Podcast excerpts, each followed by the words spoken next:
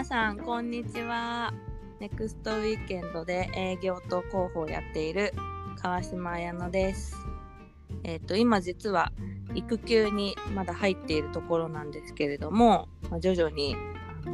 仕事も復帰していくということでえっ、と私がお送りしていますこの新企画。まあ、ところでまあ本当今は世の中新型コロナウイルスで大変なことになってしまってますけども、まあ、本当ステイホームの輪とかネクストエケドでもいろいろな提案を急いでみんなの知恵を寄せ集めながらやらせていただいてるとこなんですが、まあ、すごいみんな最近思ってると思うんですけどやっぱりインスタライブとかをする人もすごい増えてきていてで私も今まであんまりインスタライブとか見ることなかったんですけど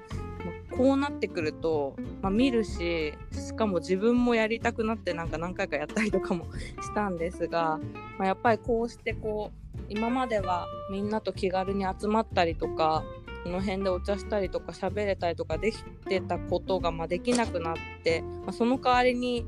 やっぱり集まれないけどできることもあるよね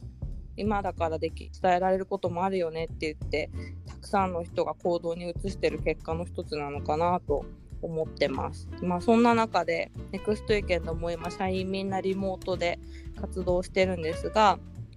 集まれない中でイベントも中止になってしまったもの延期になってしまったものもあるんですけど、あの、それこうじっとしてるんじゃなくて行動に移していきたいということでなんかこの度、離れていてもこんな風にオーディオコンテンツを収録できる便利なアプリがあるということを、社員が見つけてくれて新しいオーディオコンテンツをこうして始めることになりました。チャンネル名なんですけれどもチームガルテンのこそっと言いたいです。パチパチパチパチ。えっとまあ、よく私たち何人でやってるんですかとかみんなどんな役割なんですかとか、まあ、聞かれるんですけど、まあ、中の人間が思ってるほどやっぱり中のことは外の人には見えてないんだなと思うこともあって。で前に出て喋る人も、まあ、代表の村上だったり、まあ、私が喋ったりする機会って、まあ、そこそこあるんですが、まあ、他のメンバーはそんなに多くなかったりするのも事実で。で、まあ、やっぱりそういう一人一人にも焦点を当てていけたらいいなというのと、まあ、あの代表の村上が最近よく言ってるんですが、まあ、今これからの時代は何をしてるかっていうことよりも何を考えているかっていうことの方が、まあ、重要になってくる時代なのかなというところで、まあ、まずはそんなネクストウィーケンドの中の人が考えてることを紐解いていくチャンネルにしたいなと思っています。で私がインタビュアーとしてこのチャンネルを進行していくことになりましたのでよろしくお願いします。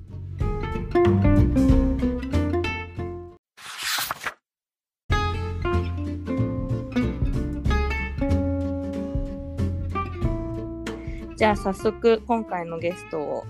お呼びします。でまあ記念すべき1回目なのでやっぱりあの代表ボスの村上萌です。萌さんよろしくお願いします。お願いします。出てきた。もうこれずっと息止めてたよ、最初から、うん、どれぐらい入るんだろうと思って。ごめん。長かった。長かった。大丈夫。頑張った頑張った。ありがとうございます。お願いします。よろしくお願いします。はい。もう今萌えさんの顔も見えないし、もちろん距離も離れてる状態なんですけど、こんなことできるの面白いですね。なんか顔見えないのもいいいい、ね、そう確かに確かに。新しい。うん、インスタライブもちろんあるけど、うん、やっぱりこう常に誰かのコメントがあって、うん、こうねなんかあ今歯にごまついたらどうしようとか思ったりする、ね、自分の顔が気になっちゃいますよね。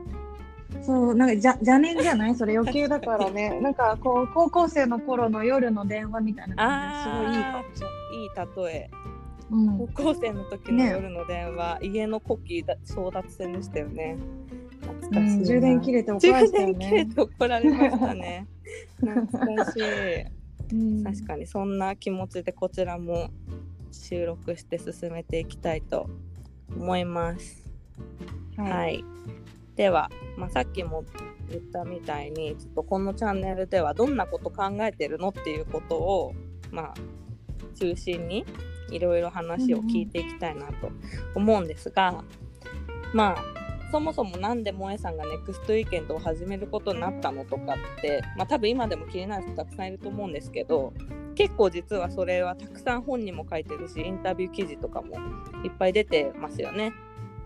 なのでそうだね、うん、もうそれはまあそういうところを見てぜひ見ていただければ嬉しいんですが、まあ、ちょっと私も改めて萌えさんに聞いてみたいなと思うのは、まあ、萌えさんがネクストイケンド始めてから今まで、まあ、本当に多分いろんなことがあったし、まあ、萌えさんも始めた時結婚してました、結婚するね。ちょっと前だったんだよね。か。萌えさん自身も結婚して、うん、で妊娠して出産してもうあんもすっかり喋ったり走ったりする 大きさになりでそれにこう自然な流れでネクスト池の中でも家族の提案が増えてきたりとかもう本当にね、変わってきてるなと思うんですけど、まあ、今まで本当萌えさん始めてからここまでってどうだったかなとかどんな風に萌えさんの考えが変わったかなちょっと大きいんですけど聞いてみたいなと思ってます。うんまあでもね分かりやすい変化で言うと、うん、やっぱり24歳24歳の時に、うん、あのまあ、自分が最初はフリーランスでライフスタイルプロデューサーっていう肩書きで仕事をしてた、うんうん、そうですね。でまあ、いろんな仕事でこうプロデューサーとして入らせてもらう時に、まあ、本当にこう常に一生懸命考えた結果が1年ぐらいやり続けた時にあ自分のコンセプトって今日でもなく3年後でもなく次の週末人がやりたくなるように行きたくなる食べたくなるようにっていう距離感で提案してるんだって思った時に、うん、まあ、ネクストウィーケンドっていう言葉が自分の中に出てきて、はい、これそうこれをブランド化しようって思ったところが始まりだったんだけど。うんうんうん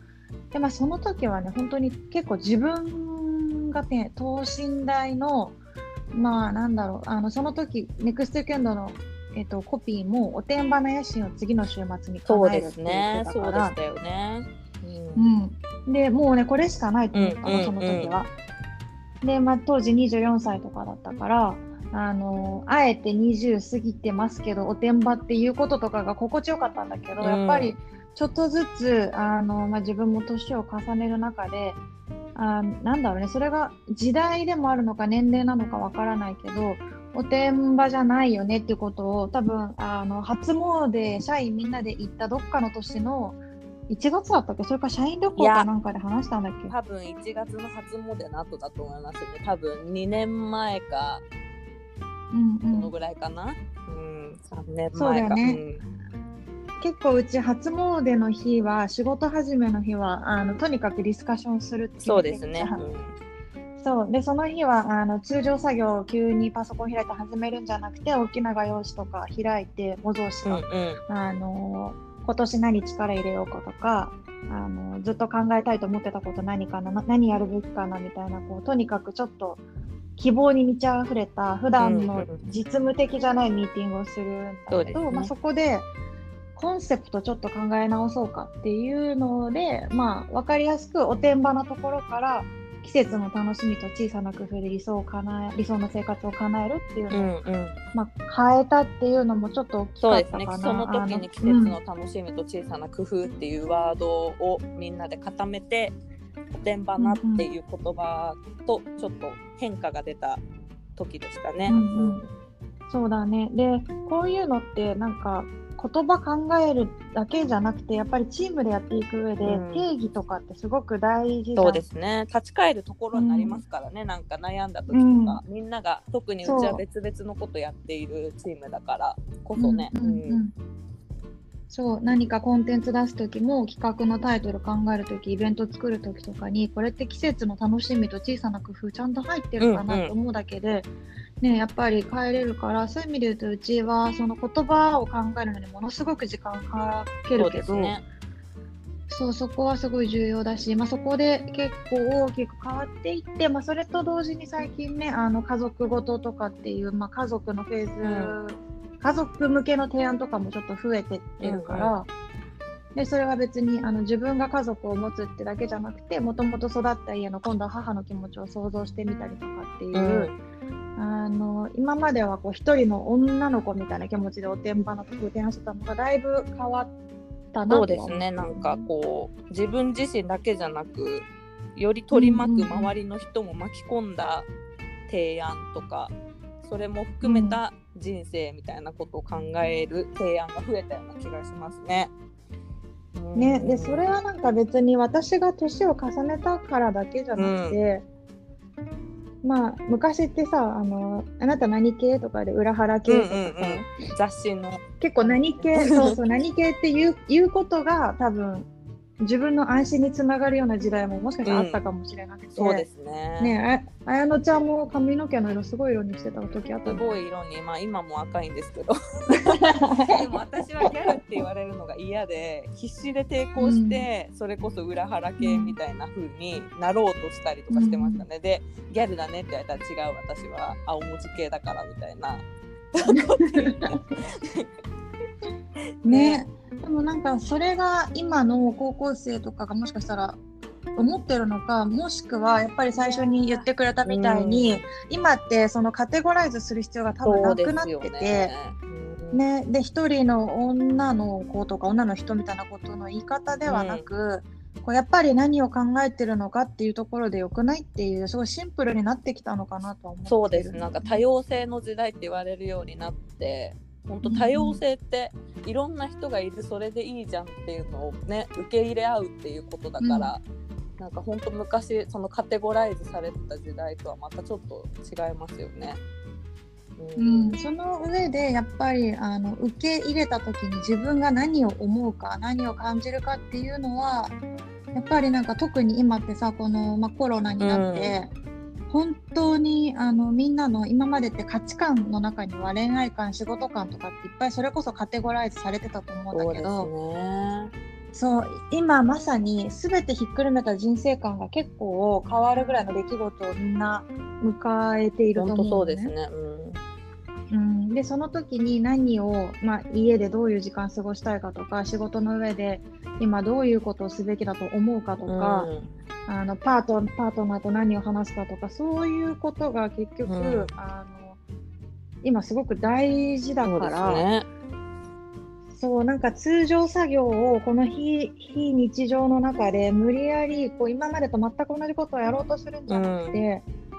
うん、そう何をこう優先していくかみたいなのがその人の人生観に今後ベースに結構なっていくだろうなとは思うから。そうですね、うんうんそう。やっぱ今こそ結構どう思ってるっていう会話がすっごい必要かなって感じて間違いない。なんか多分そこまで普段は向き合う必要もなく忙しくこう会社行って、帰ってきて、限られた時間一緒にいてみたいなことが、まあ、今本当一日中家族と一緒に24時間一緒にいなきゃいけなくなりまあ、最初はハッピーだった人も多分だんだんこう心のバランスを崩したりとかもねなんかニュースとかでも聞かれますし、私自身も最初夫が在宅になった時、結構思ってもないストレスのたまり方をして。なんか育児のね夜泣きとかとぶつかって結構一回ちょっと一人にしてくださいみたいになったことがありました。でもやっぱそうやって、そうだよね、なんか向き合い直す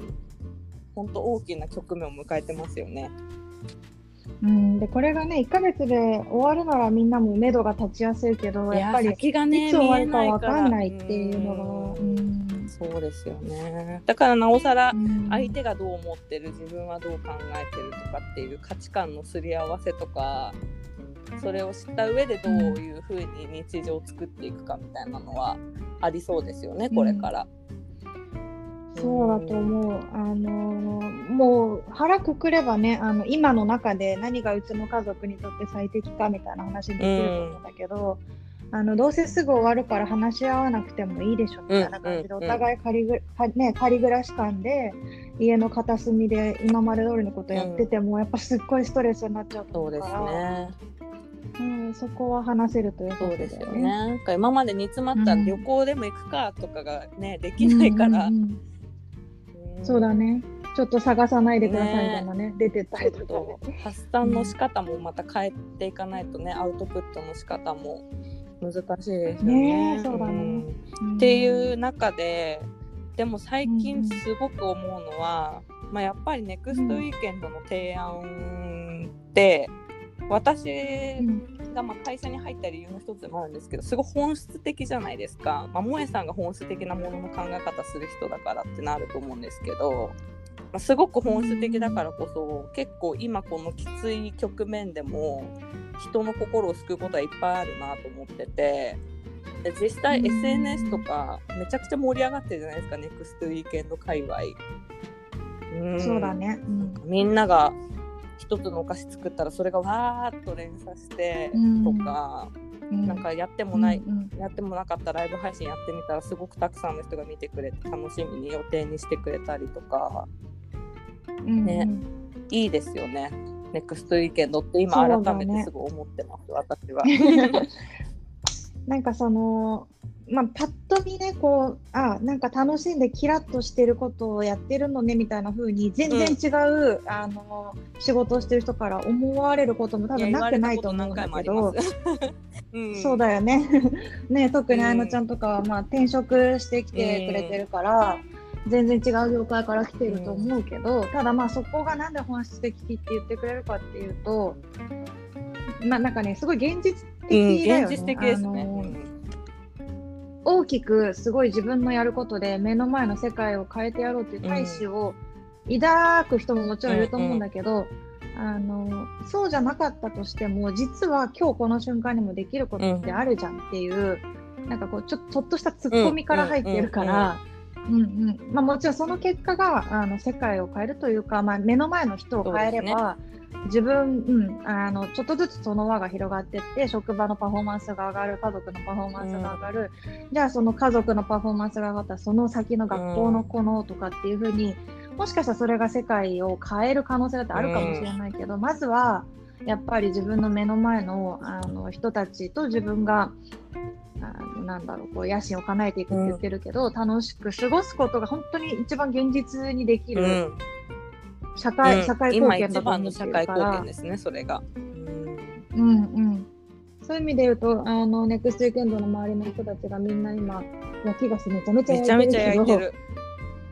うん、それって別にコロナのことを悲観してないとかそういうことじゃなくてもうそんなの分かっててでも誰のせいでもない中でどうやったらちょっとでもこの状況を自分のものにできて楽しめるかで家族も自分も少しでも楽しくいられるかっていう結構本当そもそも考えた結果のキャロットケーキなんですよね。本当そうですね。そう。うん、そうでそこをみんな多分すごく分かってるから、うん、あの盛り上がっているんだろうね。この今こそって思ってるんだと思う。うん、私あのネクストイケンド社員の中では有名な話ですけど私結構料理とかお菓子作りとか苦手じゃないですか。なんかこう目を背けて、ね、生きてきたタイプなんですけど、うん。うん、真面目すぎるんだよね なんかね。割烹着から用意してそうですね。ちょっと力の抜きどころが分かんなくて、うん、全身全霊でぶつかってしまうので、ちょっとあれなんですけどこんな私がやっと、やっと分かんないですけどマフィン型とか買いました、うん、えー、それはだいぶ世界を変えたかもしれない。心の底から思ったんですよ。でもさやっぱり楽しいよね、うん、あのマフィン型を買ったら、うん、あちょっとなんか楽しいバター買おうかなとか、うん、そそれに合うコーヒーを用意してだったら机の上をこういう花飾ってとか、ね、少し早く起きたらこういうことができるしってめちゃくちゃあのいい循環が始まるから、ね、本当に、うん、なんかやなんか侮れないませんね。でも結局ねその萌えさんも言ったみたいにこう本当飛躍した話かもしれないけど誰かがマフィンを焼くことが本当それこそ自殺する人1人減らすぐらいのことにつながるかもしれないじゃないですか。それは本当に思ってる、日本がねこんなにあの豊か豊かというか、あの先進国なのに自殺率が高いってやっぱすごく残念じゃない、うん、日本国民として。そうでそれって結局あの今日より明日が楽しみで次の週末が楽しみっていう人がいればその人はきっとその死を選ばないでいてくれるはずだから、まあ、もちろん経済的な事情とかいろいろあるんだと思うんだけど、うん、でも明日今よりちょっと楽しくできるかもしれないって最後自分のことを、まあ、肯定できたら選択変えられると思うから、うん、なんかそこがねあの綾乃ちゃんがマフィン型買うことだって絶対にね少なからずしなかったそうだといいですね、うん、そうだといいな、うん。ね、なんかウィークリー落合ならぬウィークリー村上みたいになってきましたね。川島でしょ MC は。でゲストゲストの賢者が萌えさんという感じになってきましたけども、はい、じゃあちょっと普段はあんまり聞かないこともこの機会だから聞いてみたいなと思うんですがなんか萌えさんから見て、うん、なんか今のガルテンのガルテンってま会社名なんですけどうちの。ガルテンのメンバーって今どんな感じですか？なんか萌えさんもともと多分旦那さんの特訓の徳倉選手の影響も少なからずあるのかなと思うんですけどチームのちょうどいい人数は11人ぐらいだと思うみたいなこと言ってたじゃないですか。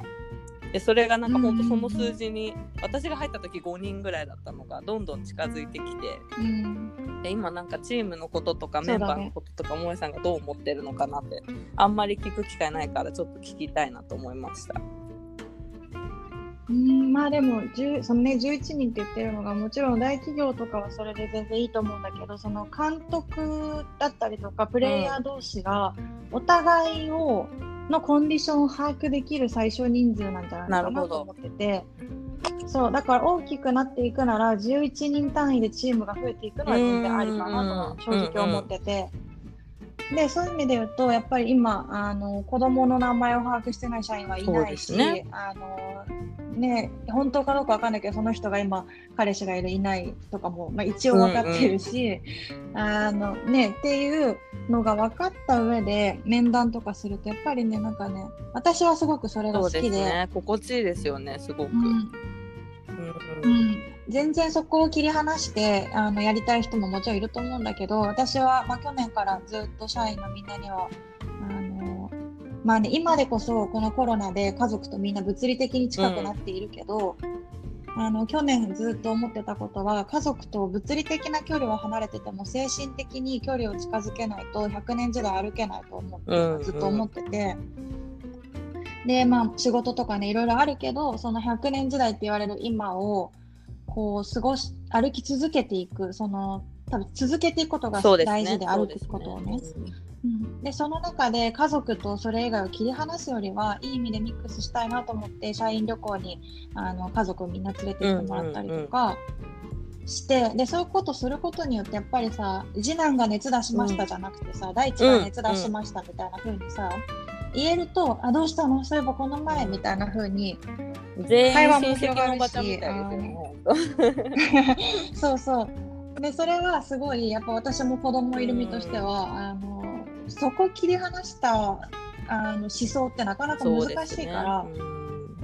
うん、娘がいるから思うこととか、うんうん、思いつく企画とか、そういうこともあるし、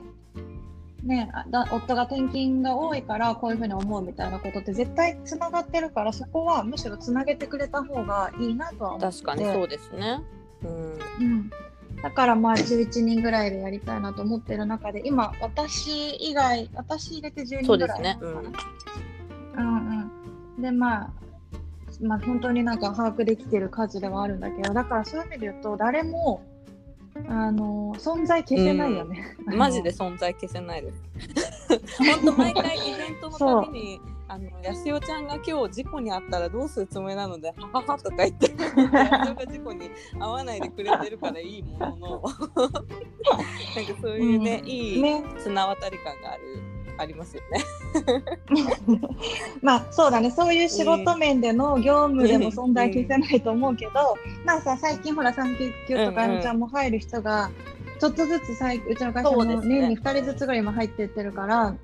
意外とその人があのちゃんとうまく引き継いでくれていない間も自分なりにコミットとかしてくれるから、うん、あのそういう意味ではあのポジションとしてはうまく引き継いだりとかもできるようになってると思うんだけど、ただやっぱり個のキャラクターだったりとかっていうのを消せなくて、んうん。うん、なんかあの1個のレストランみたいな気持ちでやってる、例えば今日大きいイノシシが取れましたとかさ、うん、あの今日大きいマグロが来ましたみたいな時に、うん、あの焼くのが上手な人煮るのが上手な人、うん、あのフレンチ料理にするのが上手な人、生料理が上手な人人に伝えるのが上手な人とかね。お客さん連れてくるのが上手な人、うんそうそうだからうちある意味この人数だからプロジェクト名を言って全く把握してない人って一人もいないと思うから。っていうのはね本当にだからみんなもしかしたら違う会社にいたら全然違うキャラクターになってる可能性もありえるかもしれないけど、あのこの中だからこそ存在消すことは許されないから。うん、そこはすごい今全員の今出してくれてるキャラクターとか特性もすごく好きだし、うん、あとまあお互いが全員お互いのことをリスペクトしてくれてるなっていうのはしてし合ってるなっていうのは、うんうん、都度感じるからこの人が今この特技を披露してすごい魚を美味しくしてくれたみたいな瞬間が全員,、全員にちゃんとスポットライトが当たるし、あとさうちの会社金曜日の定例会議で最近ありがとう報告っての始めたじゃん。そ、ね、れ結構大きいですよね。うん、うん、あれ大きい。多分あれ最近最近って言っても1、2年前で、あの綾乃ちゃんがそれこそ大学生の時ユニクロでバイトしてて、うん、カードの話したんですよね。あのうん、でそれが嬉しくて頑張ってましたみたいなところで翌日ぐらいから取り入れたと思うんだけどそうっていうふうに、まあ、結構うちの会社にあったらいい制度みたいなのもすぐ取り入れてる中で「ありがとうが」まあ、毎週全員宛てのメッセージをかける欄が、まあ、あって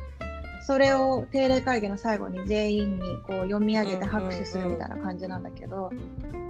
やっぱりそれがねあの義務じゃなくてすごいみんなこもってるわけ、ね、必ず、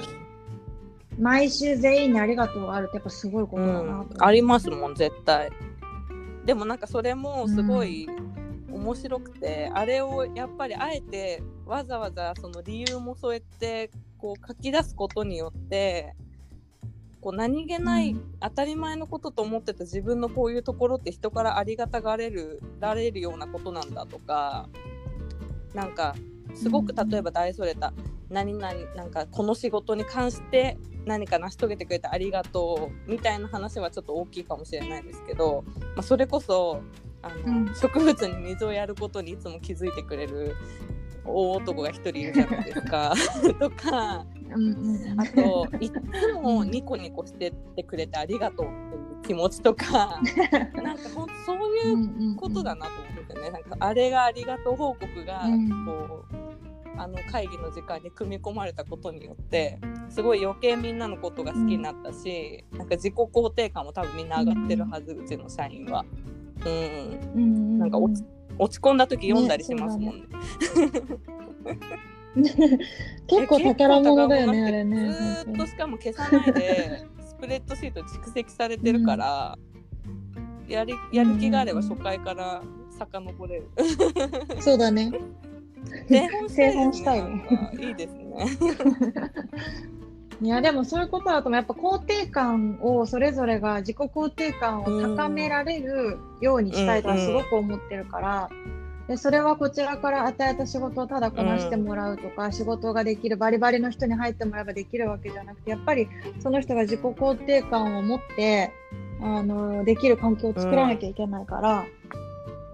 でこれから多分これからっていうか特に今もさ本当に情報がすごく多くて、でもそれ見てれば大体何かを誰かが成し遂げてるような気がしちゃうしう、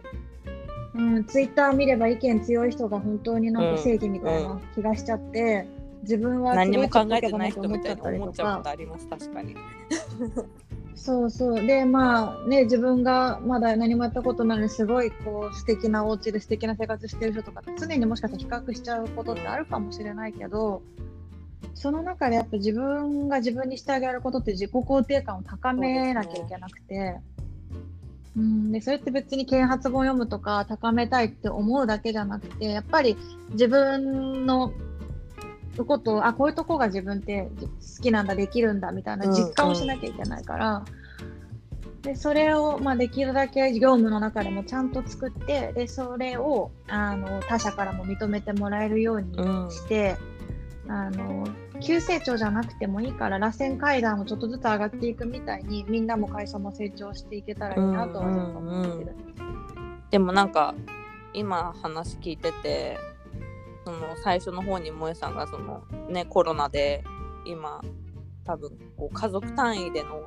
考え方向き合い方とかが変わっていくっていう話になんかつながるとこがあるなと思ってうちの社員が、まあ、うちはありがとう報告っていう形でそうやってみんなが承認し合って自己肯定感を高め合っているっていうようなことが多分今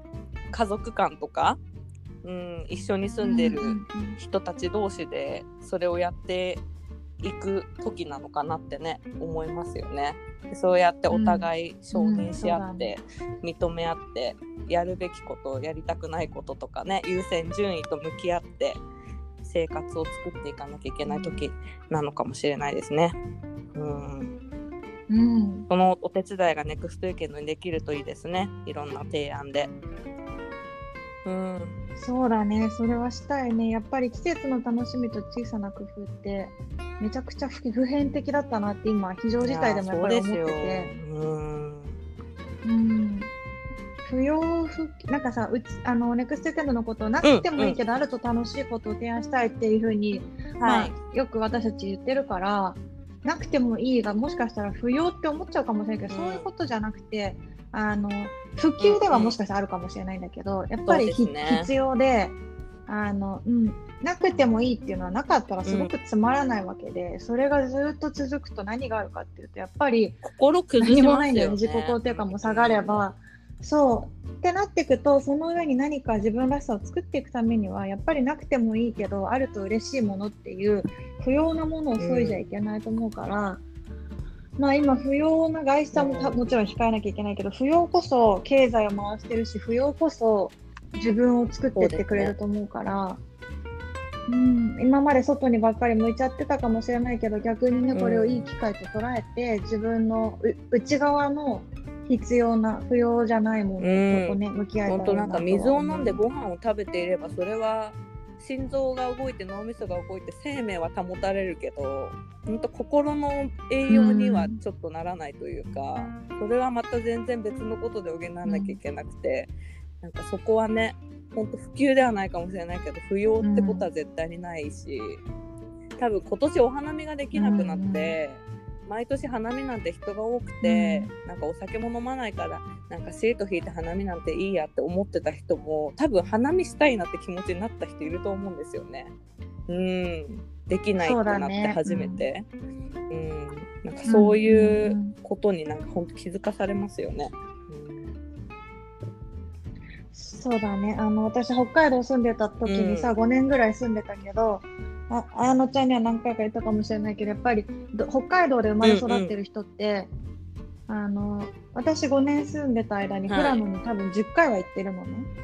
はい、で、富良野って札幌から車で3時間ぐらいかかるからちょっと遠いんだけど、うん、でもやっぱり7月のラベンダーって本当に圧倒的な景色で、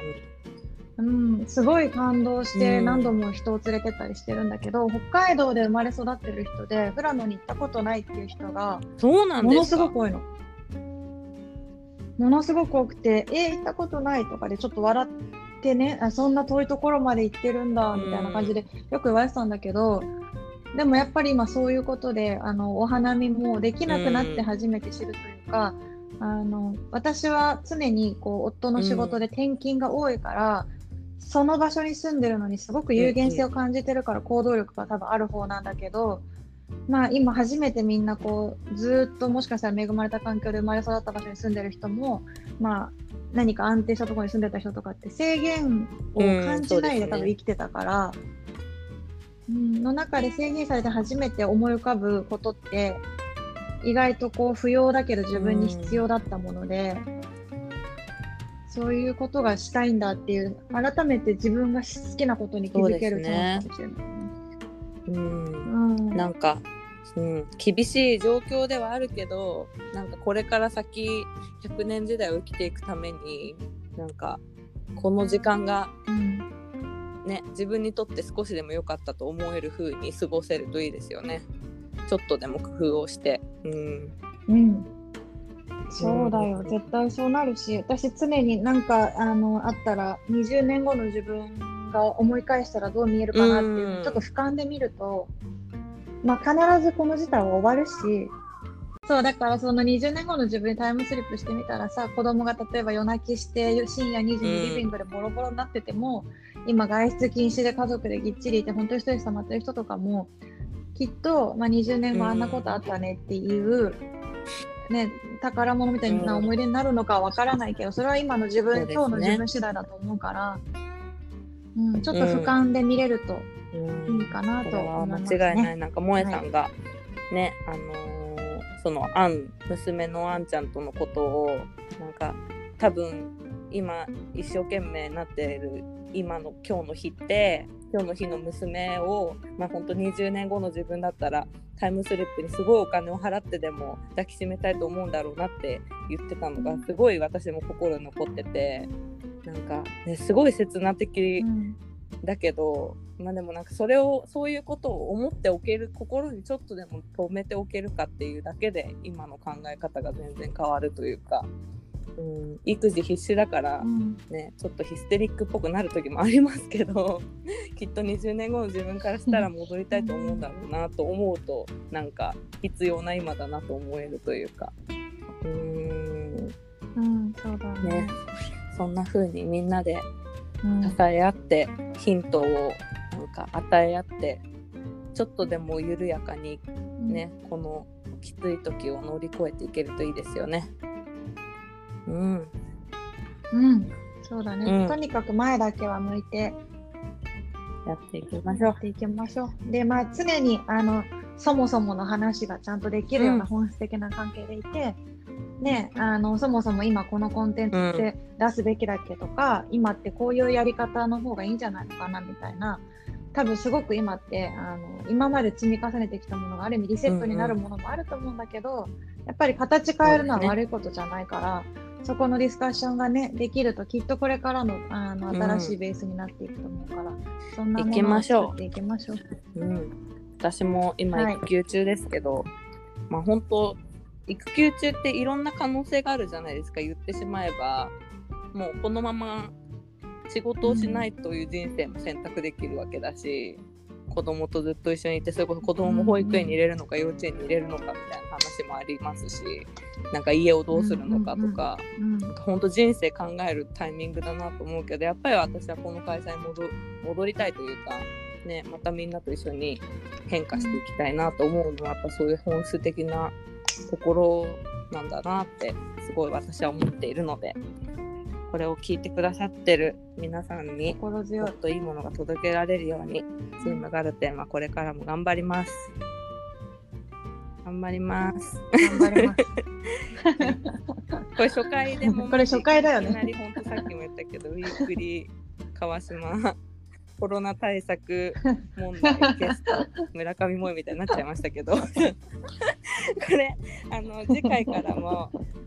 次回からはあのあんまり普段前に出てベラベラ喋ったりすることのない社員たちを一人ずつ引っ張り出して、うん、みんながこううちの会社入った経緯とか、うんうん、うちの会社のどんなとこ好きなのかとか、うん、みんなが何考えてるのか聞いていきたいと思っているので、ちょっと初回のこのボスとの会との温度差は私はあるかもしれないですけども、楽しみにしてて いただけると嬉しいです。そう私ベラベラキャラだからね、喋ることには慣れてるし、今日はね、なんかちょっと一人ずついっぱい出すっていう企画を立てたのはいいものの、なんか普段あの爆音で EDM を聴きながら動画を編集している彼と顔の見えない状況でどういう会話が展開されるのかとか結構今そわそわします私は。多分無言な時間とかは編集で消す消すんだよね きっと。多分無言トータル10分ぐらい心折れるのでななちょっと私も腕を上げて頑張りたいと思います。じゃあ、そうだね。よろしくお願いします。はい、よろしくお願いします。ちょっとはい、ありがとうございました。皆さん聞いていただいて。今考えていることが聞けた初回チームガルテンのこそっと言いたい、こそっとなのかちょっとわかりませんけども、たくさん言っていただきましたので